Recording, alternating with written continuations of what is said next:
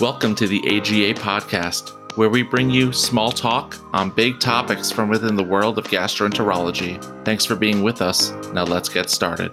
Hi, everyone, and welcome to a special re release of Small Talk Big Topics. My name is Matthew Whitson. I'm one of your hosts. With me is Dr. Nina Nandi. Hello, Nina. Hi, everyone. This is Nina Nandi, co host. This is the remix. it, you know, it's the original, it's just the remix of the introduction. Yes, it's the OG episode, but we are here to welcome you for the GI match. Congratulations to all the new GI fellows. Today is match day. This is where we need an air horn. Why can't why wouldn't the AGA buy us an air horn?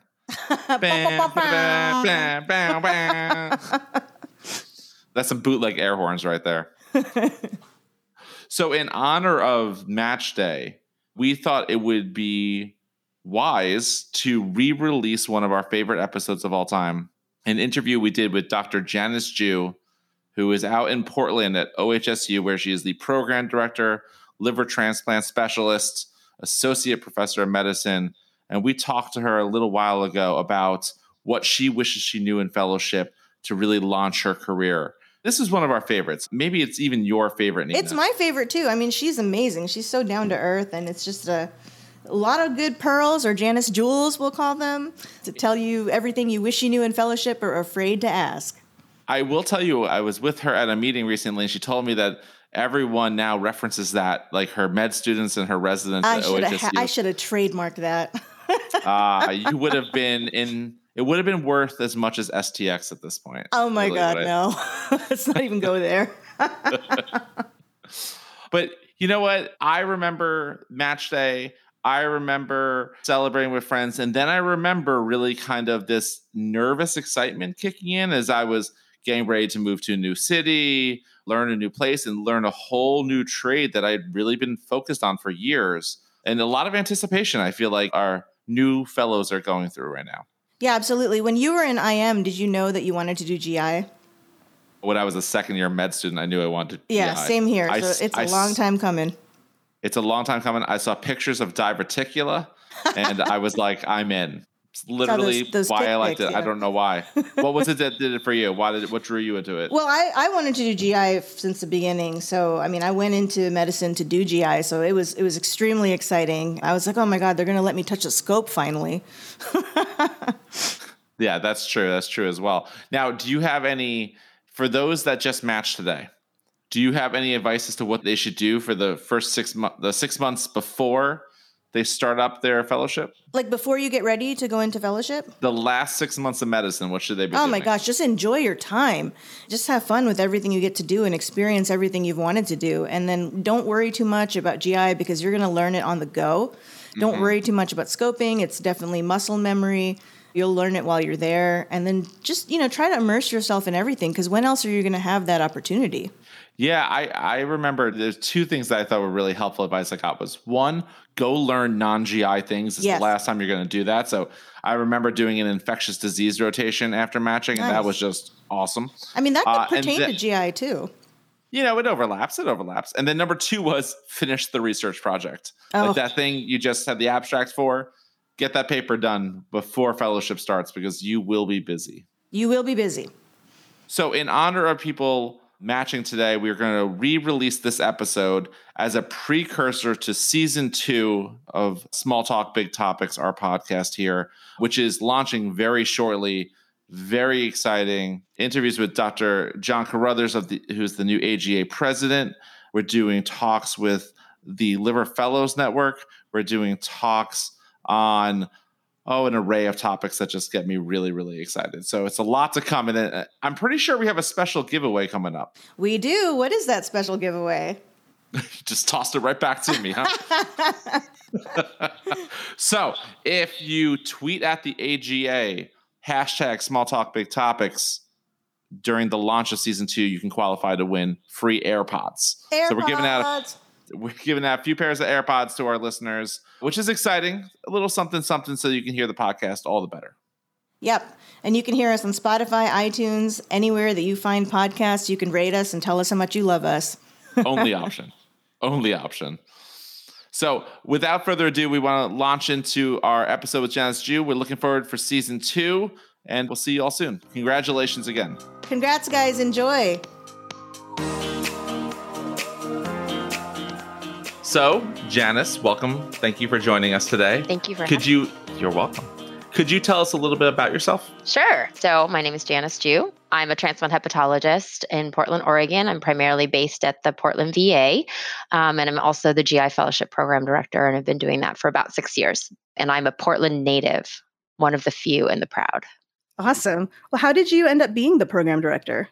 Ah, it was actually really, I just wasn't really ready to be frank. Like I was junior faculty at OHSU and interested in fellows and sort of I was about to actually have my daughter, who is now almost eight, mm. and they asked if I would be interested in being the associate program director um, there. And I was like, sure, but I'm about to have this baby and I'm going to be out. And they were like, fine, just wait until you come back.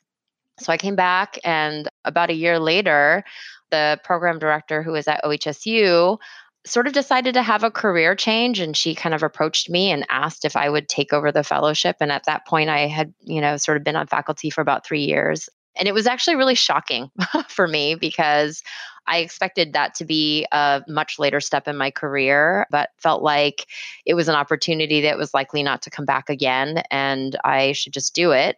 But it you know, like I, you know, have mentioned to others in the past, it presented its unique challenges being so junior and being a fellowship program director. But that's how it happened.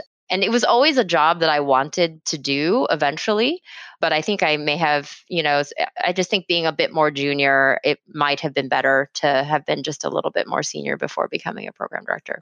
Gotcha.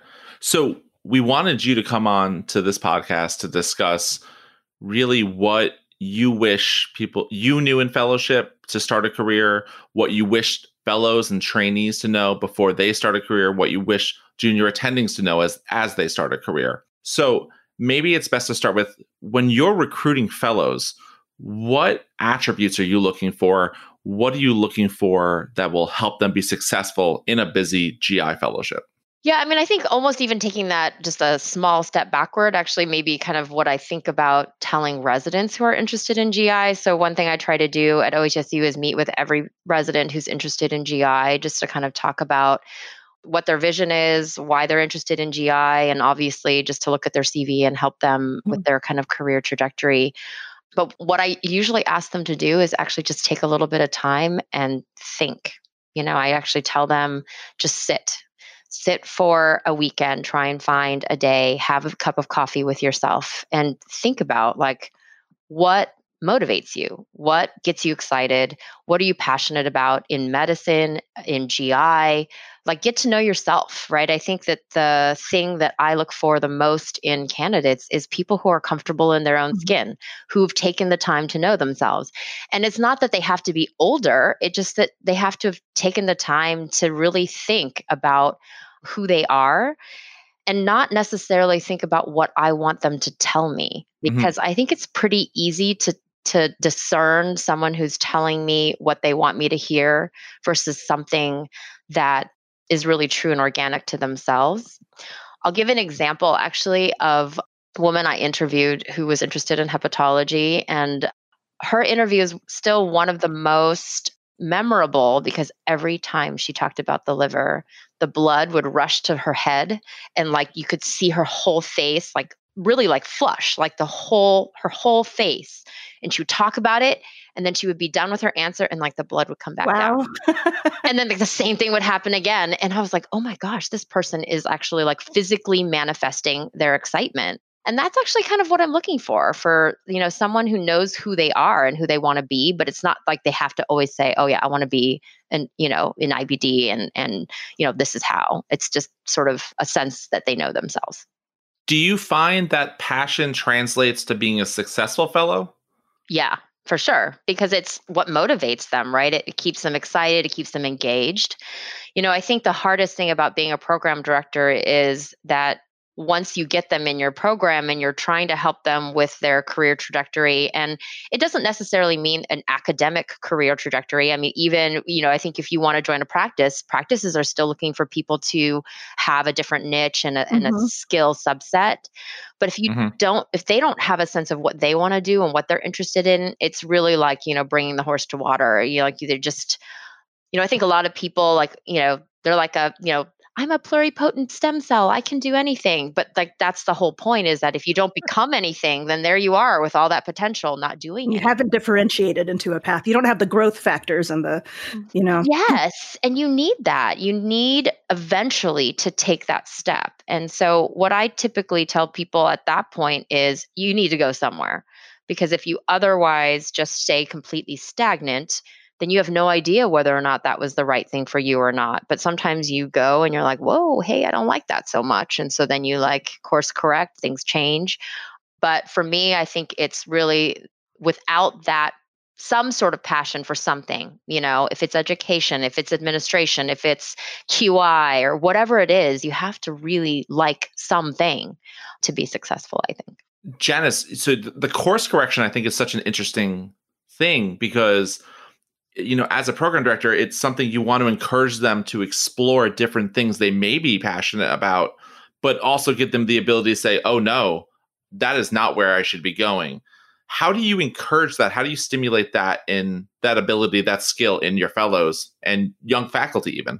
You know, I think it's just doing kind of periodic check ins, right? And sort of also just sharing maybe times where you yourself have done that, right? To say, hey, it's okay. Like, I never thought I would end up in this place doing this thing. And I tried it, and either I liked it or I didn't. Or I think sharing just how the journey often is long and often takes turns that you didn't expect, I think is important because I think everyone expects that first step after fellowship to be like the forever everything, the be all end mm-hmm. all. It could never be undone, corrected, anything, you know? And it's like, well, if you go into academics and you don't like it, get out. If you join a practice and you don't like it, get out. I mean, there are ways to do that. And I think that there's a sense of finality at the end of fellowship because you're at the end of training yeah. that people have. And so I really try to reassure them that, you know, you do the best that you can with the information you have at the time and then you go and then see what happens. I think that's a very important point. Even being in fellowship, I remember so many people say, at the end of this, we've trained so hard. I have to land my dream job, whether it's academics or private, and stay there forever my whole life to build my career. And that switching jobs constitutes failure or mm, you know mm, certain things yep. like you know doing locums early on is a bad thing or doing this and leaving is a bad thing mm-hmm. right i know there is that fear and i think that the truth of the matter is is that i think if you explain the reasons why you did what you did and if you know if it makes sense people will hear that you know it's just if you obviously do it for it's like a professionalism issue or things like that then obviously that would be a red flag but i think for a reasonable person who is making those life choices i think people would be quite understanding mm-hmm. What do you see in your fellows that allows them to have that successful career? Are there things that they do during their three years that the successful ones that find their passion are doing that the ones that maybe a little delayed in finding their passion aren't doing? That's a great question. I honestly think it's the fellows that are most successful are the ones who utilize all of the resources that they have available to them. So, faculty, right? And just sort of having conversations, right? And being open to connections that they're willing to make for you. Yeah. So, hey, go talk to this person, meet with this person for a half hour. And you might meet with a lot of people, and some people will tell you things that are really helpful and some people might not but if you're not really willing to kind of stick your neck out a little bit then you're not going to know but i think that the fellows who are really willing to utilize the faculty for all kinds of different reasons i mean a small way that i try and encourage my fellows just even in when they give a talk just to ask a faculty member to go over their slides I think mm-hmm. the best fellows that I've had are the ones that do that because mm-hmm. over time they become really good at presenting. Their slides are better, their delivery is better, the narrative within the talk is better. And that's because they're utilizing their resources. So I think those are the fellows that really get the most out of their fellowship. Do you think that some fellows may not be aware of what resources are out there or they're afraid to approach people or maybe, you know, af- afraid to go to the major GI societies like AGA or ACG and see the mentorship opportunities and Yeah, I, I think there is sort of I think that there's always a sense of everyone's so busy. I don't, you know, Mhm. I don't want to waste people's time. But you'd be surprised, right? What you'll get back when you ask nicely. And I think for people who are want to who want to learn, who are open to feedback, those are the people who are going to get the most out of you know every day that they're in fellowship and i try and remind my fellows that you know these last three years you know if they don't do an advanced fellowship are like your last three years of adult learning and you know Mhm. you can you can feel the third year like anxiety as they're getting ready to come out on their own right where they're like oh my gosh i got to get in my capsules and my mano and yes. oh i really should have like you know seen more advanced procedures because i don't really know all of the indications and um, you can feel that um, anxiety but i think that it's really those who are are really willing to you know again just make the most of every day that are Those last six months of fellowship, I find that every fellow really wants to learn how to manage bloating and IBS. it's like most of my life. right right right They've avoided it for two and a half years, but So now, true. now they're like, wait, how do I do that again? Right. They're like, this is going to be every day of my life, and I'm not ready. There's like a not enough peppermint oil. I now have this I'm, name. I'm a humble transplant hepatologist. We weren't using peppermint oil when I was a fellow. I've never heard the phrase humble transplant hepatologist. I like that. oh, dang. It should be a it should be a hashtag. right. Right. Yeah, that will be trending pretty soon, I'm pretty sure. I think that we did a pretty good job of uh, describing what it takes to be a successful fellow. And then how does that translate into success as an attending and what shakes out to be, you know, a strong attending that you want to see as your colleague?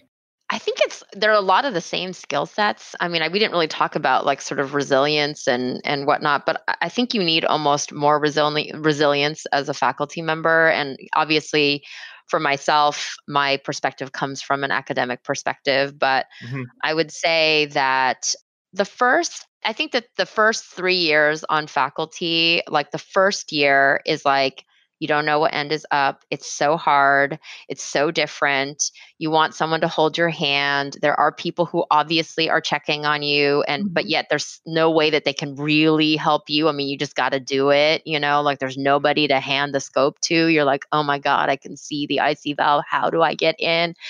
Or just how to manage um, patients. I think one of the biggest transitions that I try and prepare my fellows for is how much gray you see in every clinical case. I think as Yeah. a fellow, because you always have the attending behind you, you can be like, totally, I would totally do that. It was totally the right answer. I was going to do that, you know, but really it wasn't up to you, right? And so all of a sudden when it is up to you, you're like, "Oh god, should I do that? Um, should I should I okay?" And it could be like as simple as do I let that cirrhotic take Miralax instead of lactulose? Is that okay? Like, I mean, it's like all of a sudden, like these things that you would like never have perseverated about as a mm-hmm. fellow, all of a sudden you see so much more gray, and that can be sometimes very paralyzing because it does feel like even the smallest decisions have such sort of deeper, bigger consequences. So I think that's like the first kind of thing about the first year is really just like getting your footing. Yeah. And I feel like there's also this like sort of I don't want to say a sophomore slump, but I feel like second year people expect a lot more out of themselves, right? They're like, okay, first year under my belt. Got it. I know how to do this. You know, I could finally do my job. My inbox looks okay. I'm scoping fine. My patients like me. I haven't hurt anyone yet. But now what have I done for myself? You know, and it's like this like, well, hurry up and be successful. And so then it's sort of like, well, now I'm done with 2 years and I have not accomplished anything. Like what have I done for myself? I have done nothing. And then that's when you start thinking to yourself, why am I here? Why did I do this? You know, like really? This is my academic career. This is what it amounts to. And then I feel like somewhere between year three and four, if one can be patient um, and one can give themselves a little bit of sort of latitude to just sort of grow, then all of a sudden people are like, oh, oh yeah, that Nina, she's great. You know, let me give her this opportunity to do X, Y, and Z. And you start feeling like, oh, all of these like opportunities and responsibilities are being kind of offered to you and you start to flourish. But I think the first several years are difficult to get through because no one ever tells you, oh, there's all these things that you have to get used to and you kind of can't expect like all of a sudden because you are an assistant professor that like that means something right? You have to work on your craft. You have to learn who you are right? And so i think a lot of times people want to work on getting that job like i'm going to work on mm-hmm. you know being a pd or being a whatever but really you just have to kind of work on being a good doctor a good colleague be present. Just contribute in the ways that you can and you'd be kind of surprised how that ends up being recognized. So janice i agree with you 100% that those first three years are very difficult. I say that entering my fifth year now just having finished my fourth. What did you do during those first three years to, what was your network who did you bounce ideas off of who did you look to for advice when you were in that sophomore slump or you need that yeah. career guidance yeah that's a great question. I totally did, and I totally did go through that sophomore slump where I was like asking myself, like, "What? What? Really? This?" And I'm very, very thankful that I have great, um, I have great um, partners, colleagues, and you know, I just sort of talked through it. And I guess for me, it was just coming back to, as cheesy as this sounds, is just like, what is the mission? What do I value?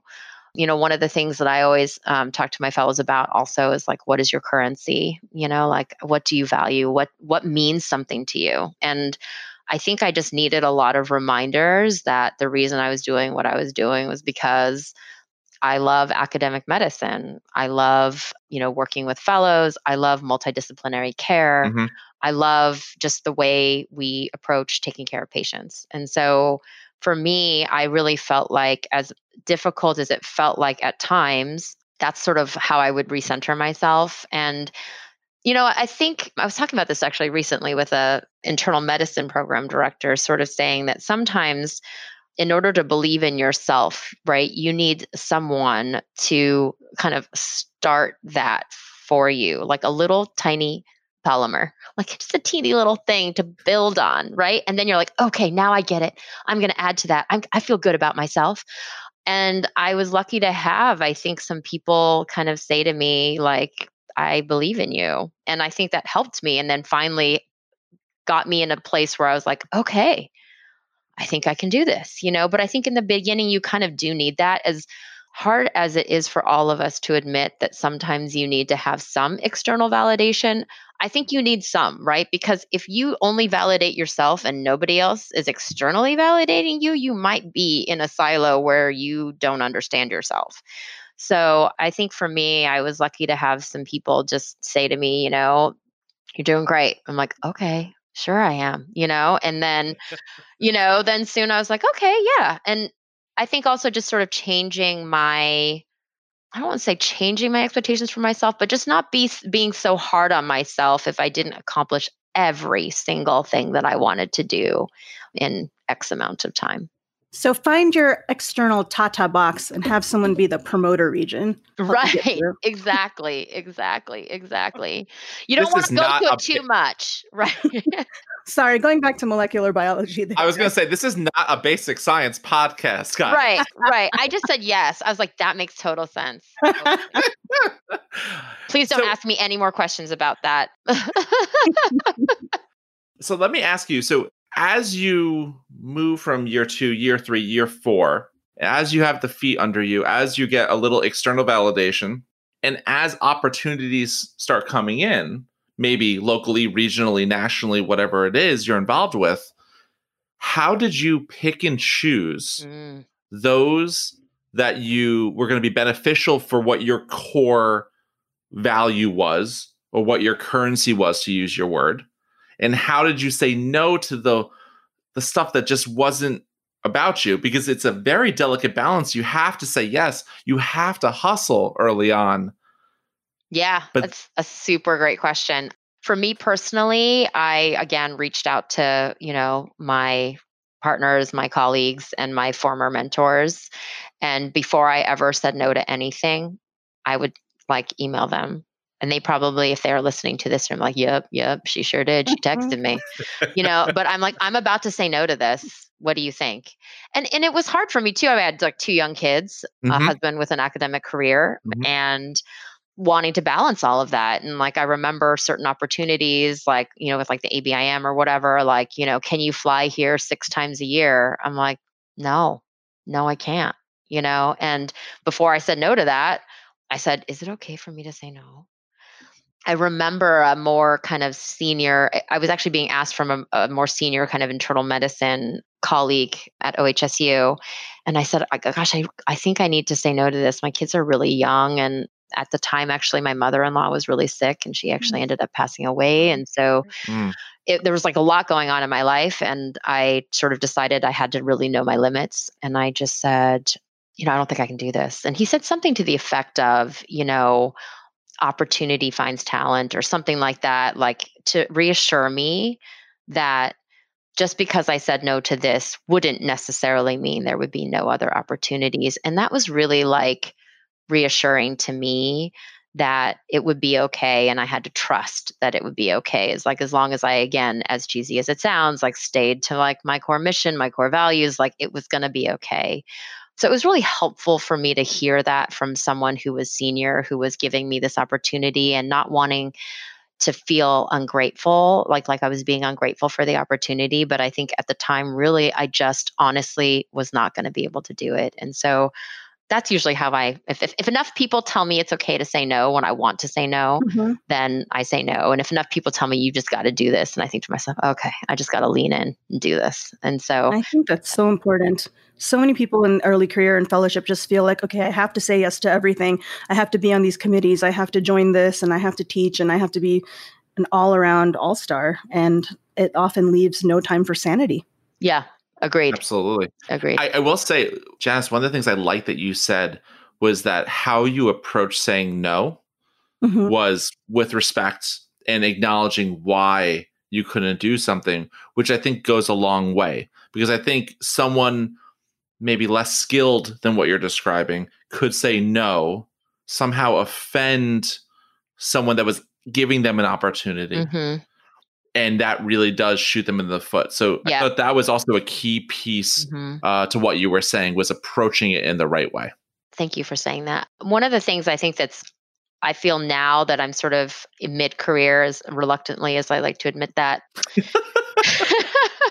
is um, having the strength to talk about life being hard, right? You know, and I think that we all want to believe that we are like you were sort of talking about, like superhuman. You can do it all, and and you can Yeah. do it all, but you should do it all in a, a way that feels good to you. You know, and if it's not feeling good, then you shouldn't continue to do it. And so I just sort of feel like it's important for I and I can only of course speak as a, you know, a, a woman with two small kids and and whatnot, but it's okay to talk about, well, this is going on with my kid. Like right now during a pandemic when my kids are going to be in school all day long mm-hmm. at home. These are hard times. It's okay to say that, you know, but here are all the ways that I'm still trying to keep sort of the fellowship afloat, my career afloat, all of these other things. But know that these are hard times and I'm it's okay for me to say that, you know, that I am probably very stretched in a lot of different ways and it's okay to say that.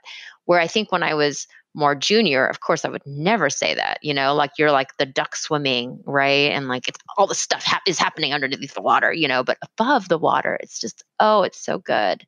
You know, I, I don't like know that that analogy.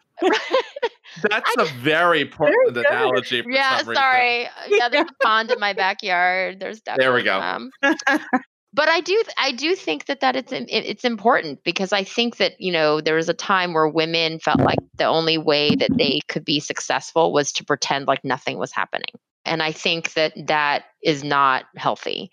You know, it's okay to talk about our families. It's okay to talk about that I got to get, you know, dinner on the table.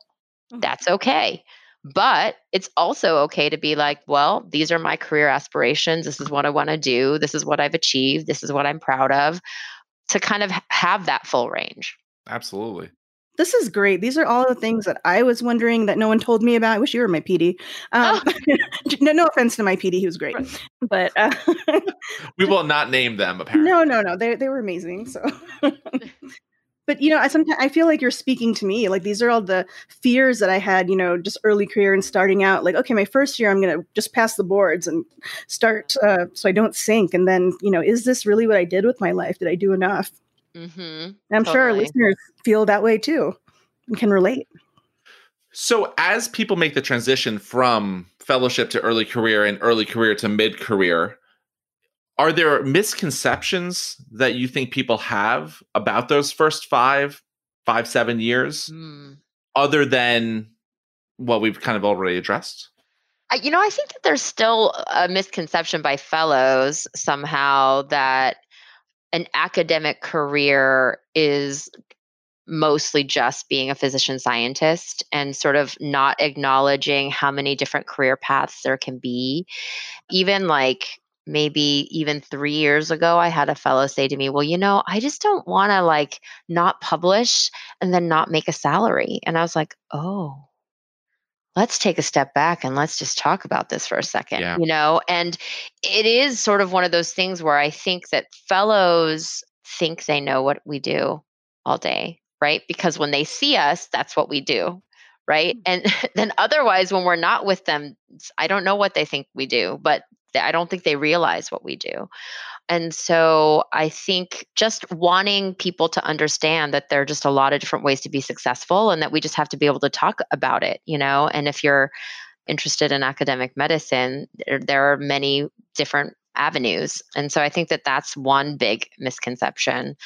And I think also there's like a misconception that somehow if you're not successful enough, that people are just going to like cut bait and like let you go, you know? Mm-hmm. And I think that's where it gets back to what kind of a colleague you are. What do you contribute as a faculty member? And there are so many different ways to contribute, um, as long as you are contributing in some way, right? And and so you can't be completely disengaged and you know just come in and do your clinical work and go home. You know, I think in academic medicine you do need to contribute something, but sometimes it's just being a really present, engaged teacher, inspiring your fellows to be curious you know things like that like the even something as simple as that can be very very valued. So i think that that's one misconception that fellows have. And then i would say i think that there's a misconception that it's really difficult to figure out how to get promoted. Okay. But i don't think it is i guess and maybe this is like just my personal experience because you just get out the P&T guidelines. So if there are junior faculty listening, I would just go to your institution's P&T. What if they have a table? Like at OHSU, we have a table.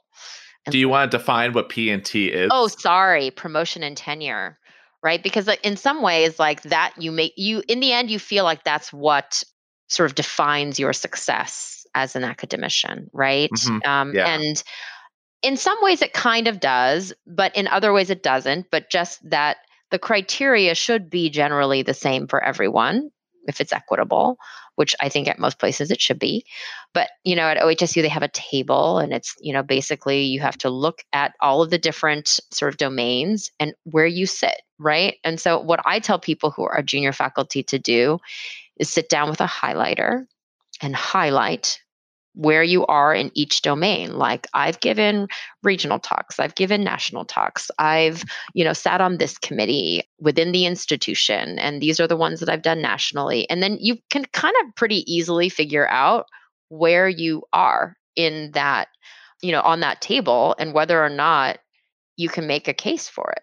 And it's really not i don't think it needs to be as difficult mm. as I think everyone kind of makes it out to be. It's because I think often if you don't take the time to know what the actual P&T criteria are, then it does seem much more opaque. So that's what I typically have junior faculty do when they come to me and ask me about promotion. There are so many things that interplay here because I think the you know, we could talk about the mentorship and the sponsorship that's necessary for people to succeed in academics and those promotional tracks and everything else. The other thing that I think people don't utilize as much, and I'm curious what you think and, and Nina, what you think. Mm-hmm. I think people are good at looking in their division, Mhm. especially early career. They can look at their chairperson, they can look at their clinical chief, they could look at their mentors from fellowship, but we're less good at looking at leaders inside our division, inside of our institution, outside of our division, and then also the our national peers. Mhm. I know I found it very intimidating to kind of reach out to people, especially those that were doing different academic careers in medical education or QI, like the areas that I really want, uh, I was passionate about, and I really want to spend time in. Mhm. But those are some of the most rewarding relationships. So I'm curious how you guys felt about that networking component Mhm. early in your career. hmm I think I felt equally as intimidated, you know, um, and I think it is really hard. And I think that's why it is important to advocate for yourself a little bit in that, like, so if you know someone who knows someone who you want to meet, you know, ask, why not ask, would you feel comfortable introducing me to uh, this person? And, you know, I think it's one of those things that, especially early on, I think as a fellow, you are sort of used to being like I I sometimes describe my fellows initially like they're little little birds who their mouths are open and they just want to be fed, right? They're like feed me, teach me, right? But over time, right? They kind of need to figure out right what they need, right?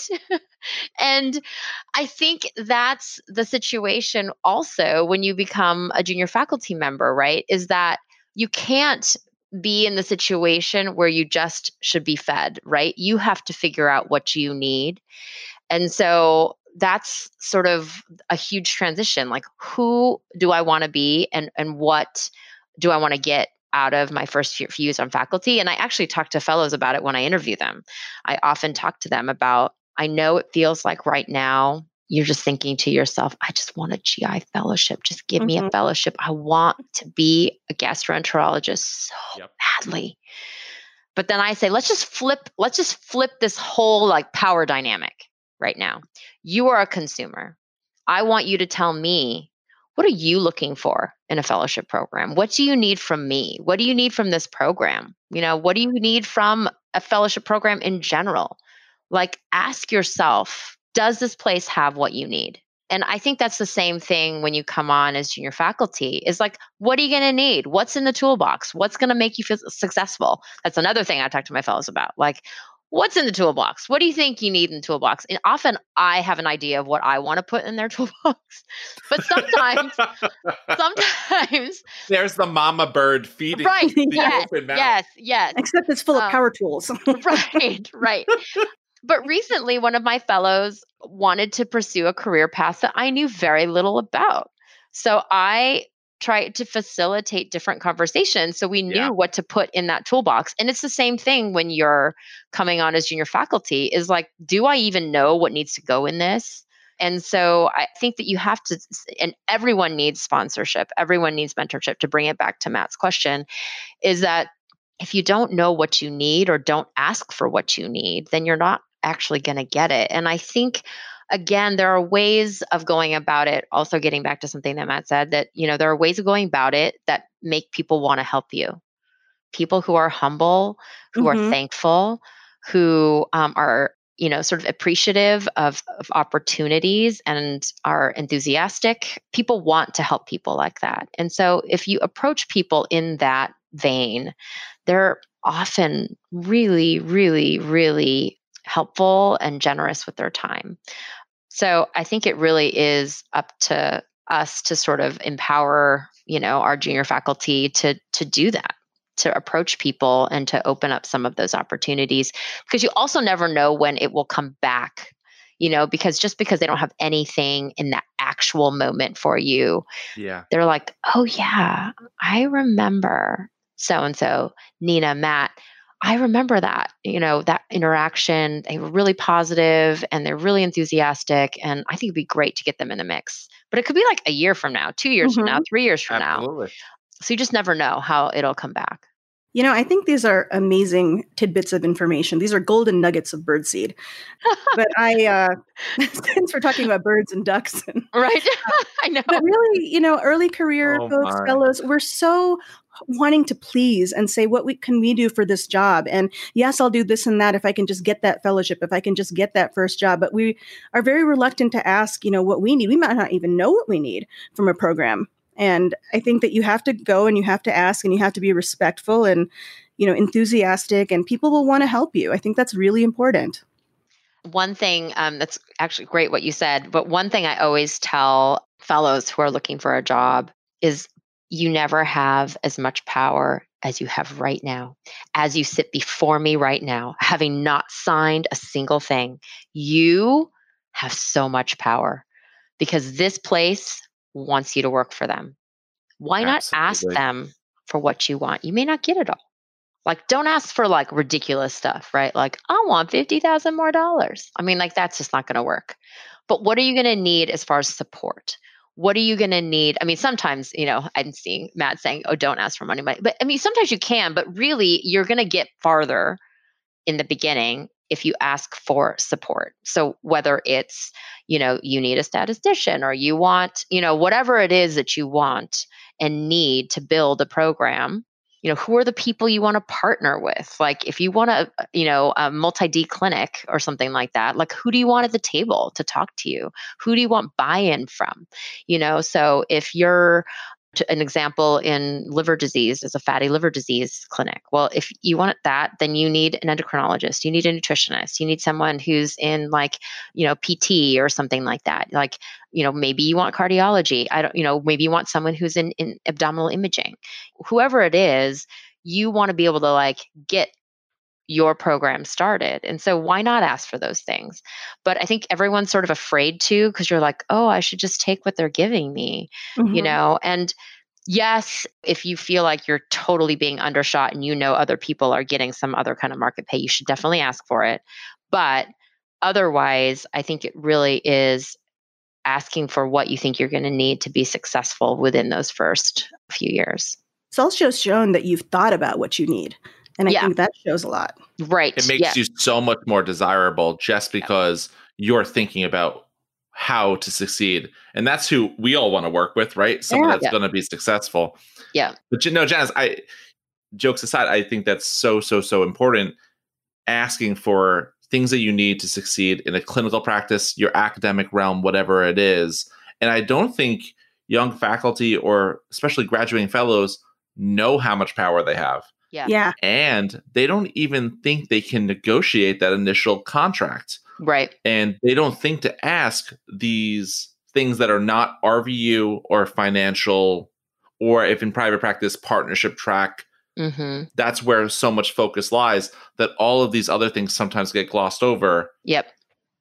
So you know, that's interesting. I was reading a book about this, about negotiation, and um, it was about how early career folks are not that great at negotiating for themselves.